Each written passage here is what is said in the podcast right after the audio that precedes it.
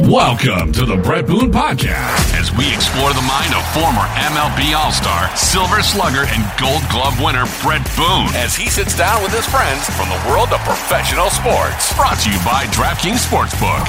On this episode of the Boone Podcast, Bret sits down with Super Bowl champ and current defensive coordinator for the Washington Commanders, Jack Del Rio. All right, let's do this. And now, here's your host, Bret Boone. Welcome to the Boone Podcast. I'm Bret Boone, and today on the program, I sit down with an All American, a Pro Bowler, and a Super Bowl champion. He's currently the, the defensive coordinator for the Washington Commanders. Ladies and gentlemen, Jack Del Rio. Jack, thanks for coming on the program. Uh, happy to do it, Booney. I appreciate it, man. Uh, USC going to the Big Ten. Your initial, th- your initial thought. I, I mean, shocked, shocked. Uh, I'm not sure I like it. You know, uh, it's uh, it's awkward. You know, um, you know, but I, you know, I do understand the need to generate the revenue, and I, I think that you know they they feel good about you know doing just that. And um, but man, it's shocking. It's shocking. I mean, uh, you know, the we we played we played the winner of the Big Ten in the in the uh, in the Rose Bowl. I mean, that's that's you know the, the, the traditions are, are, are just kind of being blown up so it's hard to take.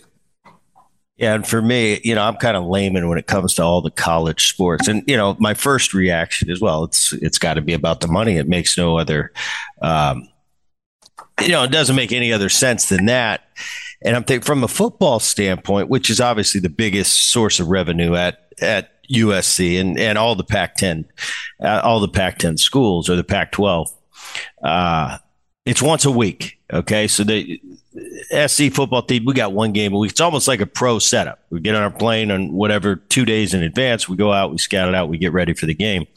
But on the other sports, you know, I'm thinking from the baseball side, obviously.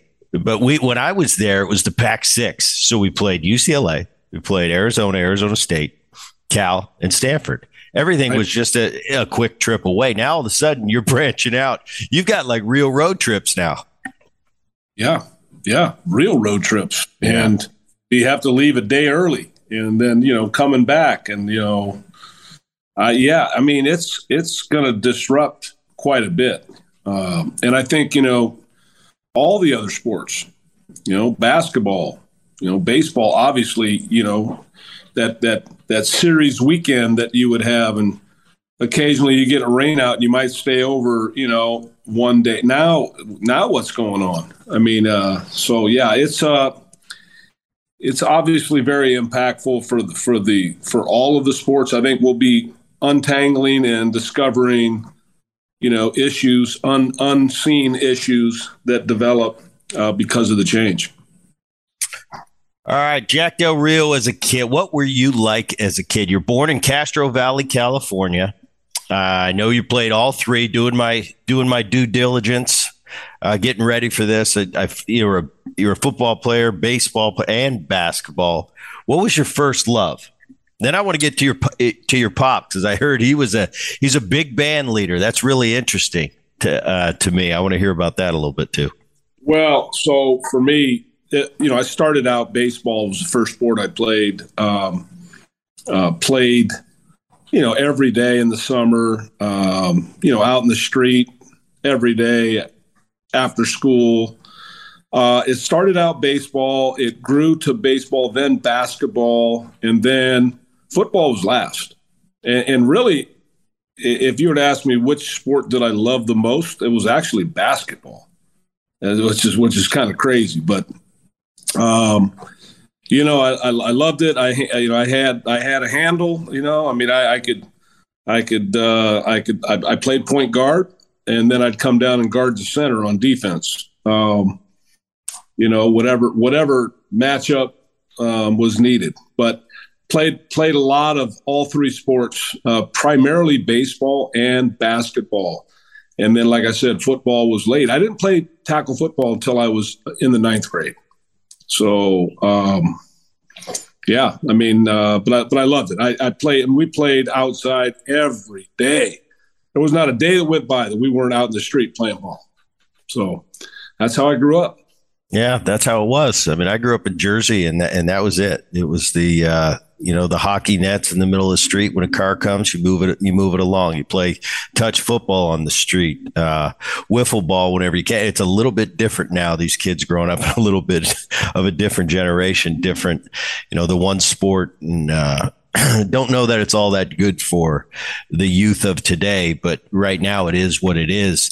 Um, had Bill Walton on recently, and and uh, he was telling me his dad was a music teacher, and he said their their he had I, I, forget how many siblings he had. I think he has six siblings, and he said they they uh, they had a, a family band. My dad's a, a, a big, strong. Uh, he's still a strong man at 86. Uh, big hands on him. Uh, big contractor. Worked with his hands. Uh, no, he wasn't playing any any instruments. that that is hilarious. That that I I got it completely wrong. All right, I apologize for that. We'll just move on. Uh, hey, Hayward High. That's your high school teammate of yours, Don Wakamatsu. Now I know I got that right. You got uh, that right. All right, and you were a baseball player. You were a catcher. Yes, I was a catcher. So um, I caught as a sophomore in high school, and then uh, and then so Don and I were teammates. So I caught on the varsity as a sophomore, and then uh, our junior year, he caught, and I played first base and pitched and played outfield. I played wherever they needed me, and same thing my senior year. So I got to USC, and uh, and Don had gone to Arizona State, and so we actually played in in the six pack uh, against each other. Two guys from the same high school the same year, and we both were starting catchers in the Pac. So it, it was pretty cool. Um, uh, but but Don, you know, he he and I, you know, longtime friends. We played basketball together, CYO basketball together. We grew up. We started uh, football, baseball, basketball, all three sports, and all three years, sophomore, junior, senior year, and and won the league title all nine. You know, all nine of those league titles came our way as well. So we we had a great run together. Donnie Wakamatsu, uh, great great buddy of mine, and uh, real good ball player. What was that recruiting process? How, how'd you get to SC? Why SC? I, I, know you're drafted by the by the Blue Jays in the 22nd round. Your teammate, I think Wakamatsu, was drafted in the 11th round. I don't know by who. But how did you get to that SC decision? Well, versus you know, versus going pro baseball wise. Yeah, yeah. I mean, I thought about it, and you know, the idea was I was going to play baseball in college, and um, and and football, and then make that decision later. So I was really, you know, pu- pushing it out, and you know, when it came down to having to make a decision, which which I did need to make at some point, but I I, I pushed it out, and um, and I chose football because of the intensity and the passion, and and the fact that you know, you know, in baseball, you you can bounce around. There's some really gifted players that bounce around, never do make it up. So I you know, I just I really felt like you know that was the right thing for me. Um, but how did I make the choice? You know, to to to go to USC? It was really simple. It was really simple.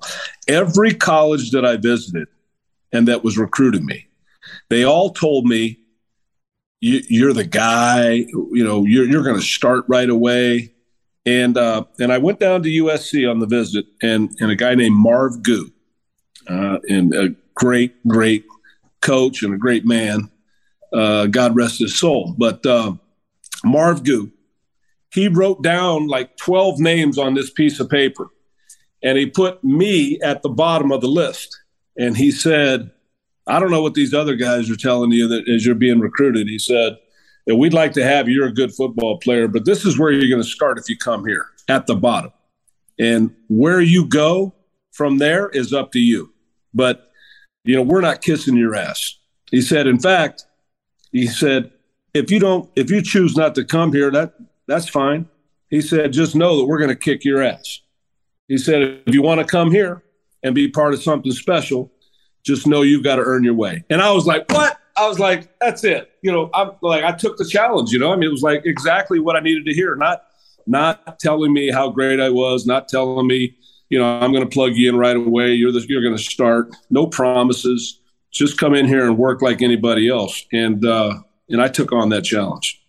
That's pretty cool. I mean, it, that's something that most you, you wouldn't hear you know, when somebody's trying to get you into it, it doesn't matter what it is, a sport, a company, a school. Uh, the last thing is, hey, buddy, you're at the bottom, and you got to show me, show me you got some balls and work to the top. But uh, no, that's pretty cool. And the fact that you get to go to SC and you're going to play baseball, football. Um, what did that look like for you? Because I got to play with uh, Rodney Peete. He's a little bit after your time. I think when you were leaving, Rodney was coming in. But uh, I had that that experience where Rodney, you know, he was the big man on campus. I think he was a junior or senior when I was a freshman. And obviously football was at the forefront for Rodney. He showed up about a week before the baseball season starts, didn't have any preseason work, anything like that. Next thing I know, he was in the middle of that lineup. He was actually a really good player. But football obviously took a precedent. It was the, it was the most important thing.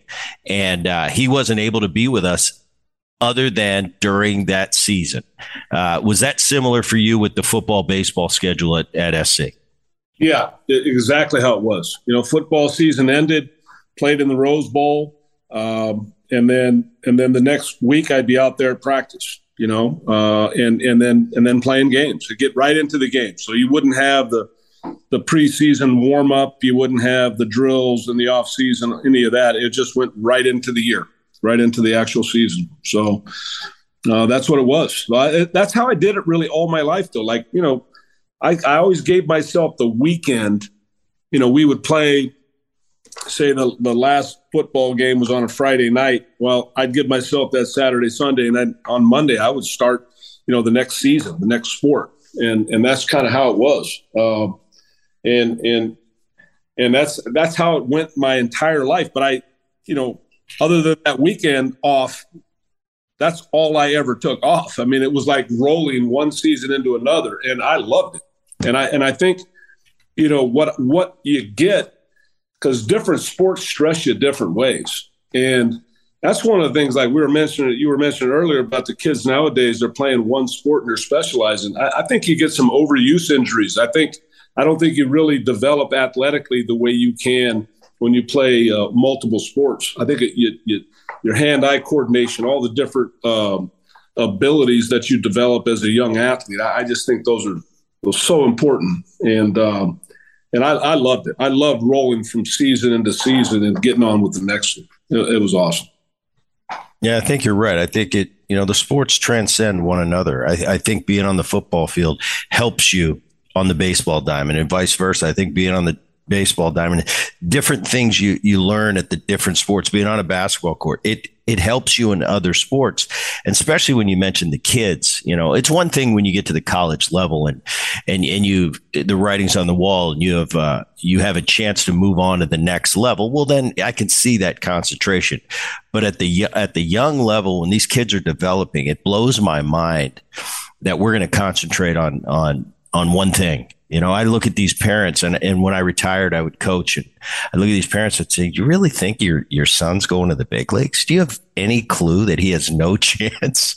you know, and they don't, and they don't. They see whatever it is about today's society, the economics. That you know, they see this the money at the highest level, and it's just not realistic for you know 99.999% of the kids so I, I look at these kids and i feel bad it's almost like I want to see these kids when they're 25 years old look back when they're 10, 11, 12 and say, remember, remember that little league, how fun that was. Those are some of the, even for me in baseball, baseball was stressful.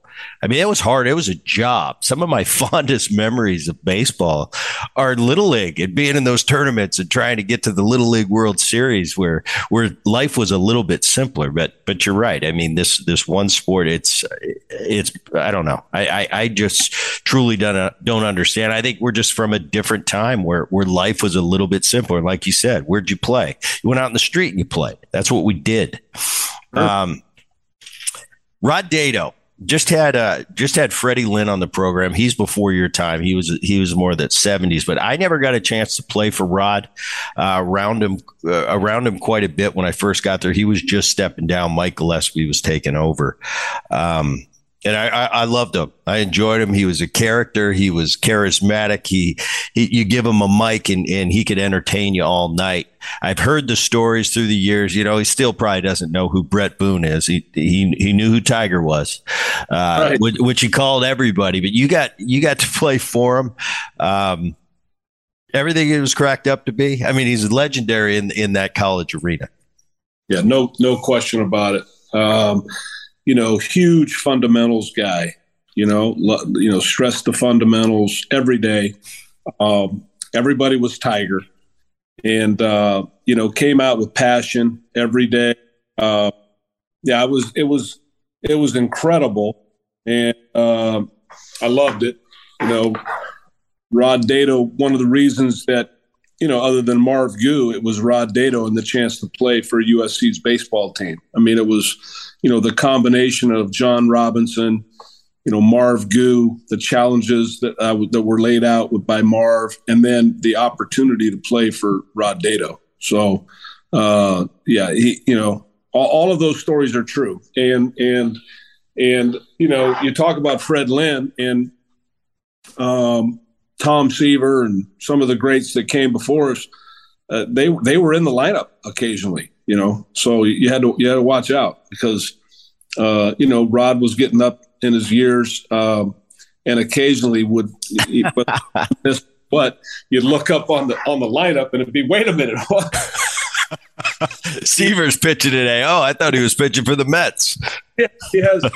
It's like one of the old greats in the lineup, you know. So it's like, no, no, no. We we got to get. So old Brownie, our assistant coach, he used to have to keep an eye on that and make sure that uh, that Rod had an official lineup that would work. But um, it, it, was it was a real honor to play for Rod, and uh, I certainly appreciated him.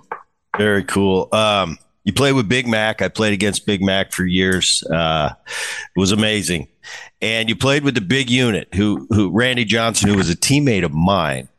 Uh, I got to play with Randy in in '92 and '93. Played against him a lot. Uh, but but you saw him when he was raw. I I didn't. I heard about him in in uh, when he was in Montreal coming up. He was wild, this and that. I saw him when he was kind of that finished, polished product, and it, to this day, he's probably the most. When he was on, he was probably the most dominating pitcher I've ever played behind. You know, I got to play behind an unbelievable staff when I was in Atlanta with Maddux, Smoltz, Glavine, but I've never seen dominance like a Randy Johnson on his game. How was he at, at that college level? Just just raw, or or uh, I could imagine. It was raw. He was raw, and it was arms and legs everywhere. You know, he's this huge guy, six ten, and he had a really big windup. And, and if you remember, you know what he was when he was refined and, and, and pitching at the top of his game in, in the big leagues, you know, it was really com- compact. You know, his his mechanics. You know, he really honed them in. When when when we had when we were together at USC, I mean, he had arms and legs flying everywhere, and he really could not control the ball. So, you know, when he was throwing it like he could, you know, up up around hundred um, with incredible movement, explosive movement on the ball, um, he couldn't control it. So, you know, being a being the guy behind the plate trying to catch it um, it, it, was a challenge. I mean, because the, the, ball would move, it had nasty movement, it would go everywhere. Um, you know, he threw that natural cutter that just exploded at the plate, and then and then um, you know he was a guy that because he could not control where the ball was going, you did, as a catcher you wouldn't know if it was going to land five feet in front of the plate or or you'd be jumping for it before it would hit the backstop. I mean, you know, it was just it was everywhere. So you know he was really wild. And then he and then you know at that time he's probably our third or fourth best pitcher on the team. So you know he would he would walk the bases loaded and then he'd start lobbing them in and and so he was not nearly as effective at that time because he couldn't control the stuff. You know he just couldn't couldn't throw strikes uh, with the velocity you know like he was capable of when he became a a polished professional pitcher. But what a talent! What a talent! And what a fun what a fun personality. Now he's a guy that used to, you know, talk about Rod Dedeaux. He, he used to go in there and, and get coaches' uh, uniform and stuff and stuff pillows in there and all that, and then come out and carry on in front of the fans, unbeknownst to, to, to coach. Uh, you know, so Randy had a lot of fun with that. Uh, on the football side, John Robinson, he recruited you. I think later in your career at SC, uh, Ted Tol- Tollner took over. Uh, mm-hmm. All Pac 10, you were his four year starter, all Pac 10, uh, your freshman, sophomore, all American, all American. Your, your co MVP of the uh, the Rose Bowl, beating Ohio State your senior year. And I want to know, I, I came across a picture of you, the picture of you with Bob Hope. What's the story behind that? Uh, it was it was uh, one of those uh, Bob Hope specials, you know, like a Christmas special or something. And yeah. um, he had an All American team that went out there and kind of you know kind of jogged out and introduced yourself. So so it was with Bob on the Bob Hope show. How cool was that? Senior year, you finish uh, Rose Bowl champ, getting ready for the draft. Expectations? Uh, what's going through your mind? You end up being a third round pick for the New Orleans Saints. You're going to go play for Bum Phillips and Jim Mora. Uh, lead me up to that draft day. What what what's what's it like going through that NFL draft? Now nowadays, uh, a little bit different. Uh, back then, still NFL draft was was kind of the north star of drafts. Baseball's trying to do it now, trying to make that red carpet. Uh, but Jack Del Rio draft day, 1985 yeah, yeah, no, uh, nothing, nothing special at that time. I mean, I, um, you know, with the family, and we just, um, you know, knew I was knew I was going to get drafted somewhere. Thought I would go higher. Um, played long, played a long time in the league, and uh, and and Bum was the guy that got me started. So I, I will always appreciate that about Bum. Um, yeah, I didn't. I'd like the the, the pre-draft stuff, like I always, when the season was over, I always took a little bit of a break, and um, and like I said, got into the next sport. Well, I wasn't playing baseball anymore, so you know, just just got ready for the football season, and um, yeah, and uh, you know, the Saints picked me. When I when I first got drafted, I'm like, okay, down in New Orleans, all right, there, there are a lot of alligators and snakes and things. Am I going to have to wear hip boots. You know, I, I, had no idea about Louisiana, what it would be like. I mean, I really, I'm thinking, you know, what, where am I going? You know, what, what's it going to be like down there in the bayou?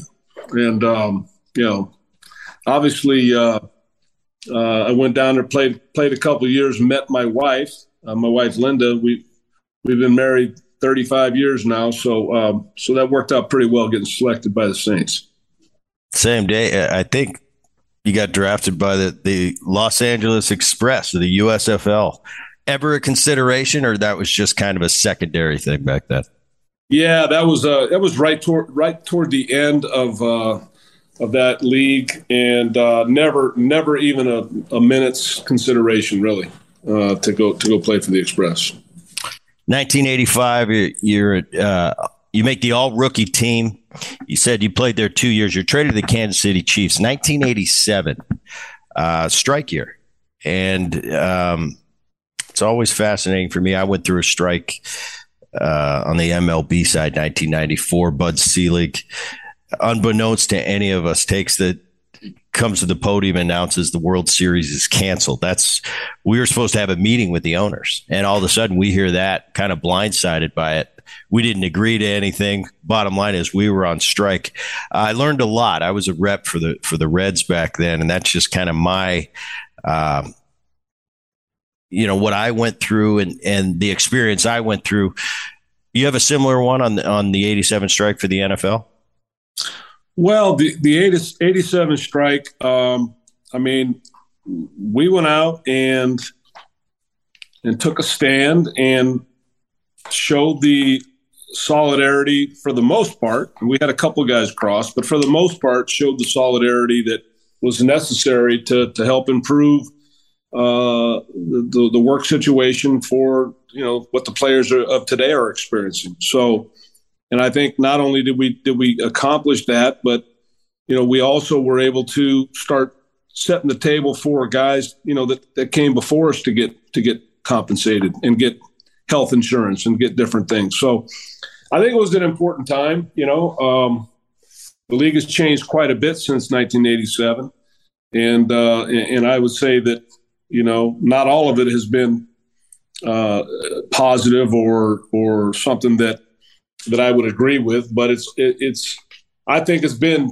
overall very positive and uh, a strong movement toward you know fairness for the players and uh, you know a, a, healthy existence. I think a healthy league. I, I, think we've you know worked hard to get to that point, and I think 1987 was a pivotal you know moment for the for the NFL.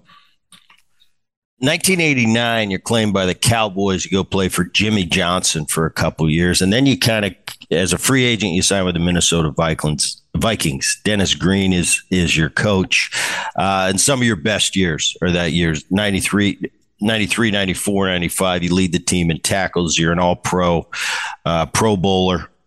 Um, a lot of good memories from from Minnesota. Yeah, uh, you know, and, and really started in Dallas. And, and, and what Jimmy Johnson and the atmosphere that he had in Dallas, it was it was hard charging. It it reminded me of of USC. Uh, when I first got in the league, I remember I brought that mentality that we practiced with at USC, which was I mean we got after it, and uh, you know I practiced against you know Bruce Matthews and Don Mosebar every day, uh, and and we got after it, and so that's what I took when I went to USC. And they were like, hey, whoa, man, hey, man, chill out, rookie. You know, like you need to slow that down. Like you're going way too hard. And so I quickly, I quickly kind of fell into that, you know, where like I wasn't pushing myself in practice. Well, when I got to Dallas with Jimmy Johnson, he reignited that that flame, that that that passion, uh, that competitive spirit, because he demanded it. It was like if you're going to be playing for Jimmy, you're going to bring it every day and give us and give us everything you have, or you're not going to be here. And so it was great for my career because it reignited, you know, the competitiveness that I have inside. And so um, I'm really grateful for those years I had there at Dallas. And and we took a team that went one and fifteen, and we went 11 and 5 and went and won a playoff game in Chicago. So, you know, we, we, we transformed that team. I left and went to Minnesota, where we had the number one defense in the league and playing for Tony Dungy. Uh, he was our defensive coordinator, and and Denny Green was the head coach. But um, we didn't. We, we we just didn't have the team that Dallas did. Dallas, those four years when I was in Minnesota, they won three of those four Super Bowls. So, you know, we, you know, I was part of that. I felt I felt connected to that because I helped build it. I mean, I was I, I was there, um, you know, grinding with with those guys, and um, we we took a team that went from one and fifteen that, that won three out of four Super Bowls, and uh, and I and I and I take. I mean, I, I I feel like I'm a part of that because not not that I not that I wear those rings, but you know because I helped build it, and um, and and then we went on and had great success in Minnesota in our own in our own way um, just not winning those Super Bowls. Dallas, Dallas was the team that was really getting it done at that time. After the '95 season, you end up you sign with the Dolphins in '96. You, you don't end up uh, playing anymore. You'll you'll end up retiring.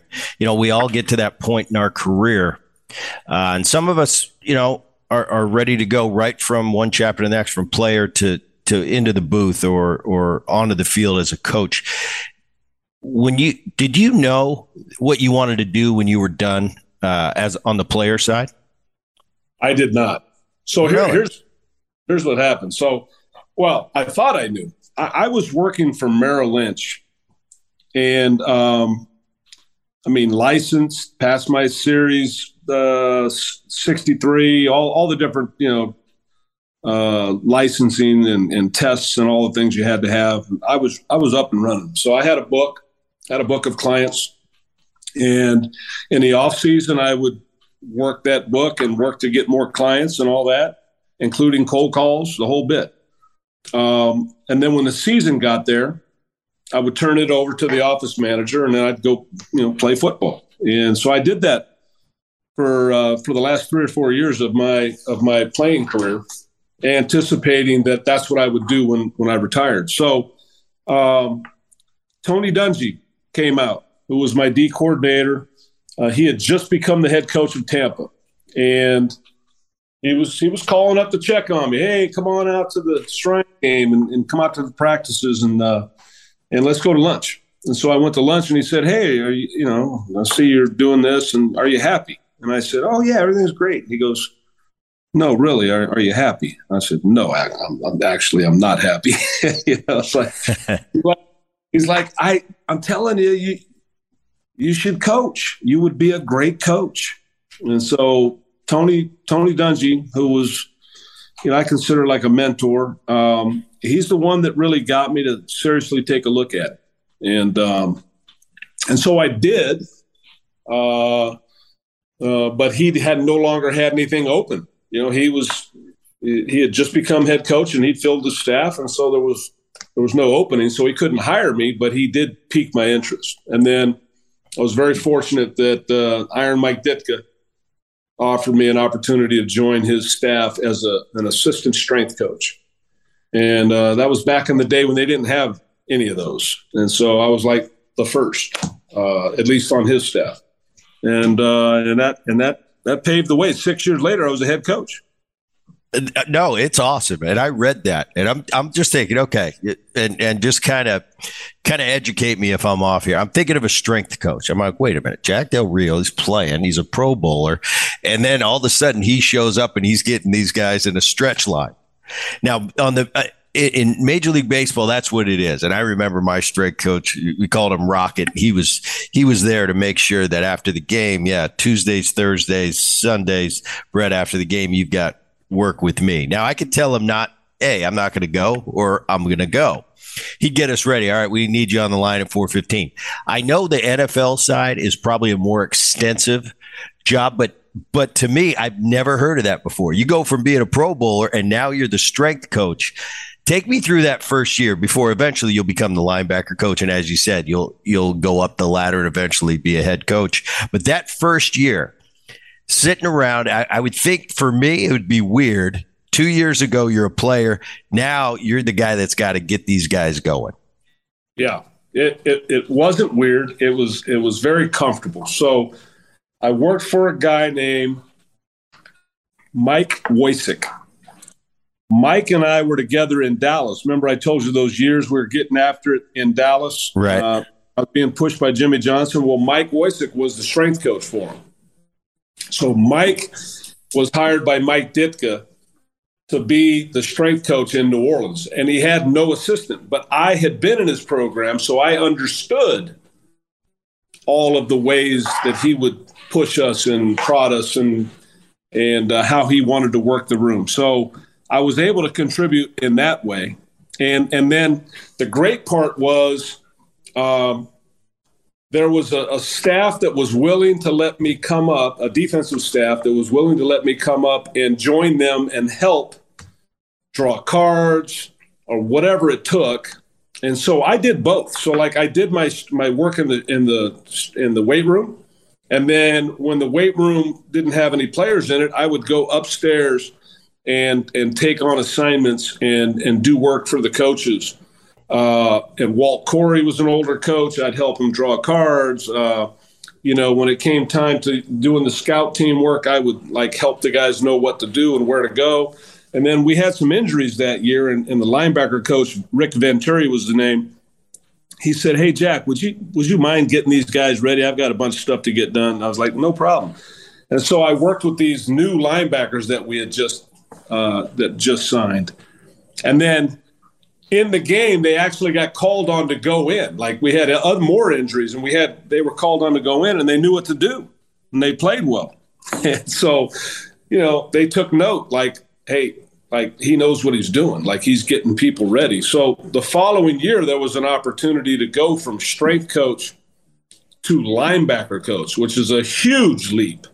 And but I had played linebacker obviously for a long time uh, and shown the willingness to work as a coach. And uh, so I think the work ethic and the and the effort and all those things was was appreciated. And Coach Ditka gave me an opportunity of a lifetime to not only get my coaching career started, but to go from an assistant strength coach to a linebacker coach. You move on from there. You go to the Ravens under uh, Brian Billick, where you're going to win a Super Bowl and Super Bowl 35. Um, you're the linebacker coach there. Mm-hmm. You played a lot of years on the field. now you're coaching a Super Bowl caliber team. You win the Super Bowl. Sitting on the sidelines, being a coach, I did it a little bit uh, six or seven years ago, and and nothing, you know, not at the highest level. I was, I did it at the minor league level. I really enjoyed it. I was just at a time in my life where uh, kids were in their schedules where they wanted too much time and, and I needed to be there for my son, you know, playing varsity baseball and I didn't want to miss all that. So, so I only did it for, for a couple years, but I remember watching those kids and, and working with them.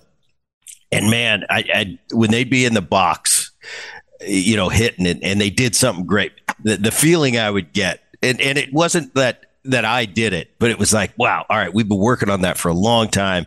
And it was so fulfilling to me without getting any of the credit. I didn't need the credit. It, it was just that look, that, that, that, uh, relationship you form with co- player coach that I thought was so cool and so, um, it was rewarding. It, it was really a, a rewarding uh, job without the without the headlines. When you won that Super Bowl, did you feel that? I mean, were you just as connected and so happy for those guys on the field? Absolutely. And I and I, I still feel some of that some of that good feeling to this day. You know, and, and we'll get together and, and I remain close with uh with, with really all of the guys that that I coached at that time. Uh, many many are, are very close, and um, there you're right. I mean the thing the thing you're touching on that's that's the essence of coaching. You know when you you spend time you can help a guy be better and he believes that. And he buys into the things that you're that you're showing him. And then he goes out and executes at a high level. And, and you can you you feel it and you and you know it. And and often they'll even you know articulate it to you. Like like we did this, you know, and it's like, no, no, you did it. I mean, I just helped you. But uh, that's to me that that's like that's one of the things you know that that has me coaching at at, at this point in my life right now in, in you know where I get the opportunity to coach, inspire, lead, motivate, teach, and then have them go out and and play at a higher level because I've helped them play at a higher level. That's that's where the gratification comes from from a coaching standpoint. It's it's not about making money. You know, anybody that wants to get into coaching, if you're doing it because you want to make money, uh, it's probably not the right profession for you. But if you're if you're into like those some of those feel good moments, uh, there's nothing like it. Uh, you're with the Ravens to, through uh, 01, and uh, you move on to the Panthers, and you're the defensive coordinator. You, you said going from your first job uh, on this side of the ball, you know, the non-player side was was the strength coach. You go to linebacker coach. You said that was a big jump. Now all of a sudden you're the defensive coordinator. Tell the people out there listening what that all entails. What's on? What are you responsible for? Well, basically half the team. You know, you're you're not the head coach, you're not over everybody, but you are over half of the squad, and and that's the defensive half. And so you have responsibility to you know to to not only coach the, the, the players, but to coach your coaches. You know, you you, you you've got to you know inspire and coordinate and organize and and, and lead your your coaching staff as well. And and that's part of you know what I'm still doing today, you know, for the Commanders uh, is, is working on that side of things. And um, you know, my first my first year, we took a team in Carolina that was dead last the year before we got there, and we went to number two in the league, and um, and and we learned how to do things. And and you know, the first thing that I said is this team's going to learn how to tackle, and we did. And um, and and we were going to play hard on every down, and we did that. And uh, again, very rewarding, you know, to help put together a great unit and a great effort there for Coach Fox. Uh, John Fox was the was the head coach, and um, you know he gave me my first opportunity to be a defensive coordinator. And obviously, people notice because in in 03, you get you know the the top job and uh, now you're the boss. 03. Was there was there a, a, an interview process for you? How complicated was it? but uh, this is something probably since you since you uh, quit playing. Ultimately, you know, I would I would guess that's what you were aiming for. Hey, I want to be a head coach one day. That first yep. year, you, you take over from 03 to, to 2011 with the Jaguars. Um, what's that like? All of a sudden, your name's on everything. You know, being a coach, being a defensive coordinator, uh, being a linebacker coach, when things blow up, yeah, you get a little blowback, but it's not your name on it. It's a little bit different where you're the top dog. You're not, you know, in, in Major League Baseball, it's one thing to be the bench coach. And believe me, I played uh, on a lot of teams where the bench coach is, is instrumental to that team. But, but the X's and O's, when that record comes out at the end of the season, bench coach's name isn't on it. The skipper is. So, uh, just take me through that, that change and, and getting that first, getting that first big shot of being a head coach. Well, it started with it started with um, the interview process. So the season ended, and I and I knew we'd had a, a good year, um, and there were a couple like really cool moments that that transpired during the year. One of them was opening day against my former team, the Ravens. Uh, we're in Carolina, and and we get a we we we have a a game-ending play where the defense comes up with a big uh, a big sack or a, or a big stop on third down or whatever it was. It was a big moment, and I go out there and jump on the pile of players. I mean, I'm on top of it. All right, so it was like one of these, you know, one of these moments that was captured. Well, a few months later, the season's over, and um, and there are two head jobs that are open and and so I prepared just in case I got the call. And so we go down to the Senior Bowl, and uh, I bring a suit and I bring my my notebook that I had assembled and and my preparation for an interview in case. And I have no idea whether they're going to enter, you know, call for an interview or not.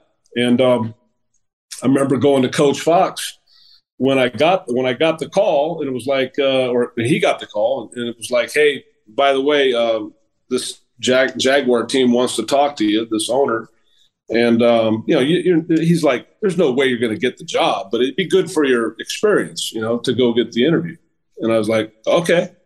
Well, I just happened to be ready. I had, you know, like I said, had had my suit, got a haircut, shoes were shined. I was ready to go. So you know, go in for the interview and just, it was one of these situations where I went in, I was very prepared, and everything that I was asked, I felt great about being able to articulate how I felt about it. And that, and I came out of the interview thinking, I mean, I, I, I, I nailed it. Like, like everything I wanted to say, I was able to say. And, um, I had zero regrets coming out of there. I'm like, that that's I mean, they know who I am or how I, you know, what I what I how I feel about certain things. And if it works out, it works out. And sure enough, I end up getting that job. So it was like one of those long shot interviews. And uh and and, and I end up hitting a home run with it and uh and got named head coach. And then, like you said, you know, for almost nine years I was there in Jacksonville and um and we had some really good teams. And we we won twelve. We went twelve and four. Now eleven and five. We never won the division. Uh, that's because Peyton Manning was going fourteen and two and thirteen and three, and uh, so we were wild card team several times, but uh, uh never got credit for a division title uh, because of because of Peyton Manning and Tony Dungy uh, with the Indianapolis Colts. They were they were ripping off a, a lot of huge division titles. But uh, great opportunity, great experience, and and really, you know, treasure the fact that I was head coach for almost nine years down there in Jacksonville. That's that's very cool too. You go into it, you don't have big expectations, but you're like, if I'm going to get this interview, I'm going to nail it. You come out of there thinking, I couldn't have done any better. Next thing you know, you got the job, yep. and people are going, wait a minute, what just happened? You know, I had a similar with my brother when he, he called me, he goes, I got the Yankee job. I said, How do you get that? How do you get that out of nowhere? You get the, the biggest franchise in baseball. But I mean, just right time, right place, kill the interview. Uh, pretty darn awesome. Uh, want to go through all those guys. Johnny, you, you mentioned John Fox with the Panthers, Bum Phillips, your first head coach, Jimmy Johnson, uh, Dennis Green, Dungy, you've mentioned several times. When you got that first head co- coaching job, did you take from those guys their their their styles? Did you take, you know, I always think if one day I ever manage in the big leagues, I would take a little bit of this. I'd take a little bit of, of Bobby Cox, a little bit of Lou Piniella, a little bit of Bruce Bochy. You know, some things I like about this. Did you do any of that to form your style, or was it just Jack Del Rio? This is what it is. Well, there's no way you can go through those experiences and not have them shape you in some way so I, I, definitely feel like the experience that I had, you know, playing for a bunch of bunch of great head coaches over the years, uh, or, or coaching with, uh, definitely helped in my preparation. But at the end of the day, I think it's important. I think I think players see through if you're not real, if you're not authentic. So I, I so I've always I've always tried to be very authentic, you know, and real keep it. I try to keep it real with our guys. So, um, but there's no doubt that, that, that the opportunity to work with certain people and, and play under certain people it, it, it helps shape who you are, and uh, and so there's no doubt about that. You know, uh, Denny Green was was probably a coach that I enjoyed playing for. The way he prepared us, the uh, Jimmy Johnson had the intensity. I loved all that. But Danny Green, the way he treated us, the, the, the structure that we used, it was more of the Bill Walsh tree of, of, of, arriving to the games fresh and, and, and ready to hit. Um, and so I, I, really appreciated that as a player. And so I, I, I, I leaned on that and utilized more of that in my structure than really anybody else. Uh, Brian Billick, was instrumental in in helping me prepare for that opportunity because he he always talked to us as a staff and he would say he'd say look guys you know you you can go sit in the bar and have have some beer you know with your downtime or or you could be in your room you know contemplating you know um, things that you would do as a head coach and organizing your thoughts it was like hmm I'm, I'm listening you know and so i would i would you know, I bought myself a computer and I would make sure that I was kind of keeping record of things I liked or didn't like. And, and so when it came time to prepare for that interview, uh, I was ready to roll. 2010, SC offer you the, the head coaching job? Did you even think about it? Uh, did not did not get offered the job. Did not. I, I, I would have I would have definitely entertained uh, the idea um, but but was not offered the job.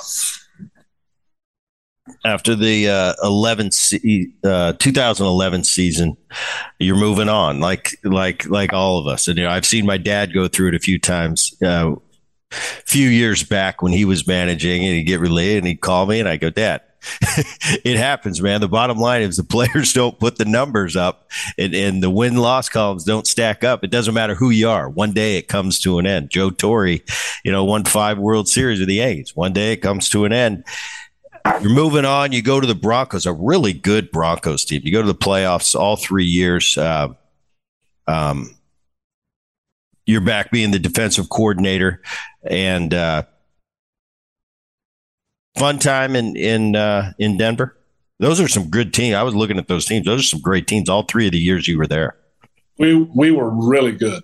We were really gifted. We we made it to one Super Bowl. We knocked off the uh, Patriots, who, by the way, were my nemesis. Um, you know, they knocked they knocked me out every time I, that we were knocked out by the uh, with the Jaguars, it was the Patriots knocking us out. So Tom Brady and and, uh, and Bill Belichick, they they've done that to a few people. But um, but yeah, no, it was uh, it, it, it was it was good times. I mean, and and you know, I, I kind of lost my train of thought right there, but well, we're still in Denver. You got more meetings this afternoon. That's all right. That's all right. I'll, I'll move it on for you. I had something flash up on my phone. All right, so but but Denver, uh, you know, having Peyton Manning and having him on my side, it was like this is the guy that kept us out of first, you know, first place in our division all those years when when I was in Jacksonville. So now I'm on his side, and man, what a treat! Uh, you know, you're talking about playing with one of the best, and and defensively, we had some we had some studs, and and we played great. We played great defense while we were there under John Fox again, and um, yeah, I mean, I, you know, to me, you know, that's what it's all about. Playing, we were at championship level program there. Uh, went to the Super Bowl, lost it, uh, but played really good football for three years, and and that was a great experience. I mean, my time in Denver, I, I really enjoyed it. I mean, that's a uh, I don't know how much time you spent in Denver, but uh, that is a fun place to live, and and uh, you know the Bronco fans come out in full force, so I, I really enjoyed it. 2015, you get uh, another shot being the head coach. Uh, the guys that I've had on that have gone through that that Raider Nation, uh, they say it is different. you're named the head coach of the of the Raiders. Um, different than than the first time around with the Jaguars? I mean, it, it, normally I'd ask the question, you know, if you had a few years here, hey, was it any different for you the second time around? You were head coach in the NFL for nine years. I'm sure any of the of the growing pains you had in Jacksonville, you had worked out. So so thinking to yourself, if I get another shot, you know, you've got that experience. You're kind of a you've been there, done that nine times over. So other than getting that was it any different being that Raiders head coach?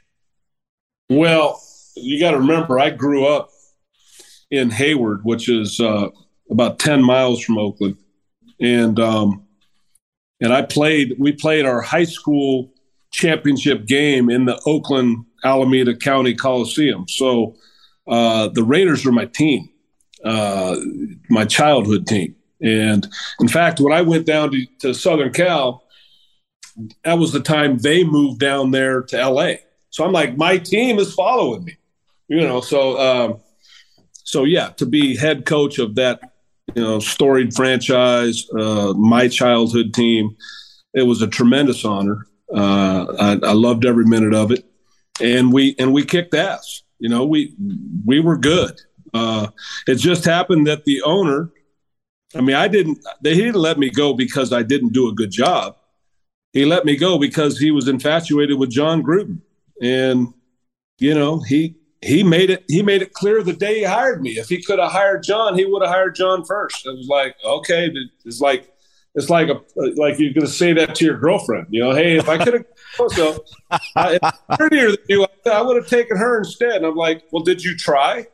And he said yeah. I said okay so are we are we to do this or not? It's like well yeah yeah yeah i'm happy with you. I just want you to know that i'm like okay that's kind of weird but whatever yeah, and by yeah. the way, if he comes available, you're gone. And that's what it ended up being. But I, will say this about Mark. Mark Davis was a man man of his word because he told me, um, I'll, I'll, I'm going to help you be successful here. I'm I'm going to if you do the job that you say you are, because I told him I said, well, I'm going to kick ass for you, and he said, if you do, I'm going to tear up your contract and give you a new one and he did that. And so um, the only thing he did, he got impatient and went and hired, you know, Jon Gruden, which obviously is in is history. But uh, I did a good job for him there. Uh, helped them have a really strong year when they needed to when they were negotiating for for the Vegas opportunity. And I think I think things have worked out. It's, it's a shame, really, uh, when you think about it, that the Raiders aren't still in Oakland. Uh, you know, again, where you know where I'm from, uh, I thought they would. I thought they would remain there, but um, unfortunately, the, the the politicians there in the East Bay couldn't keep it couldn't keep it together. So, but uh, great opportunity, great honor to to, to be there. 2020 to present. Uh, you're the defensive coordinator for the Washington Commanders, and you know, I was like, does your son work with you? Well, he's on this staff. He doesn't work with me. Quality control. He's uh, he's quality control and uh, works with the quarterbacks with Scott Turner on the offensive side. Well, that's and, got that's got to be pretty cool, though. Yeah, no, it's it's it is cool that I'm able to see uh, uh, he, his wife, and his uh, and his and his new baby boy, who happens to be uh, uh, the first to Del Rio to carry on the name. So he he's got that pressure off him, uh, having that having that baby boy right out the gate. So pretty fired up about that. Awesome. Uh, 2015, and, and, then I'll let you get out of here. Uh, I know you're a big Trojan. I know you you love the school. Um, get that phone call. You're going to the USC Hall of Fame. Uh, I would consider you you you probably you probably like that phone call. Take me through that a little bit. Heritage Hall, you're there with all the the great SC players of all time. Yeah, that that's a that's a huge honor. Um, so that's a it's a fantastic program.